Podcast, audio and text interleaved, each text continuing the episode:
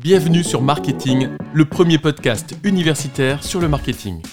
Quels conseils donneriez-vous à un étudiant qui souhaite travailler en tant que marketeur pour la décennie à venir? Alors pas mal de conseils. Le premier, c'est que euh, il faut faire des stages. Il faut faire des stages que ce soit en France ou à l'étranger. Il faut sortir de sa zone de confort. En fait, un stage, c'est rarement plus d'un an. Donc, euh, même si ça te plaît pas, c'est pas grave. En fait, euh, tu as coché la case, euh, ça sera une ligne sur ton CV et puis tu passeras à autre chose. Et au contraire, si ça t'a beaucoup plu, bah, tu sais que tu peux après te... en faire d'autres, découvrir d'autres choses, d'autres boîtes. Donc, ça, je trouve ça hyper intéressant. Euh, moi, j'ai fait du, de la cosmétique et des produits alimentaires dans, dans ma carrière et je regrette pas du tout d'être passé de l'un à l'autre.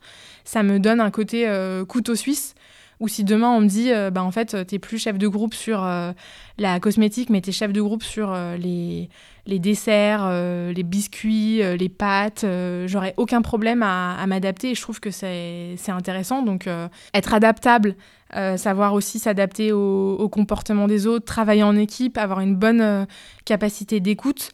Toute cette partie savoir-être, euh, c'est important de, de l'avoir, de la développer, parce que le savoir-faire, vous allez apprendre. En fait, vous êtes là pour apprendre en stage et vous allez forcément apprendre. Si en plus vous tombez sur un manager où ça fit bien, c'est top parce qu'il il sera encore plus dans une logique de partage, d'apprentissage, parfois même de mentoring. Donc ça, c'est hyper, c'est hyper intéressant quand on quand on est jeune. Et pour finir, est-ce que vous avez un message particulier à faire passer aux jeunes qui nous écoutent actuellement? Sortir de sa zone de confort. En fait, vraiment, je pense que c'est un super truc de se forcer à, postuler sur des, à plein d'entreprises, de pas se dire, euh, moi, je veux d'être et d'être adaptable, c'est-à-dire de pas se dire, euh, voilà, moi, je veux faire, euh, je veux être, je veux faire que un stage d'ACP marketing dans telle boîte et ce sera ça ou ce sera rien. En fait, déjà, bah, parfois manque de peau, le stage est déjà pris. Et voilà, il faut, faut pas que ça pas que ça soit une trop grosse déception à gérer.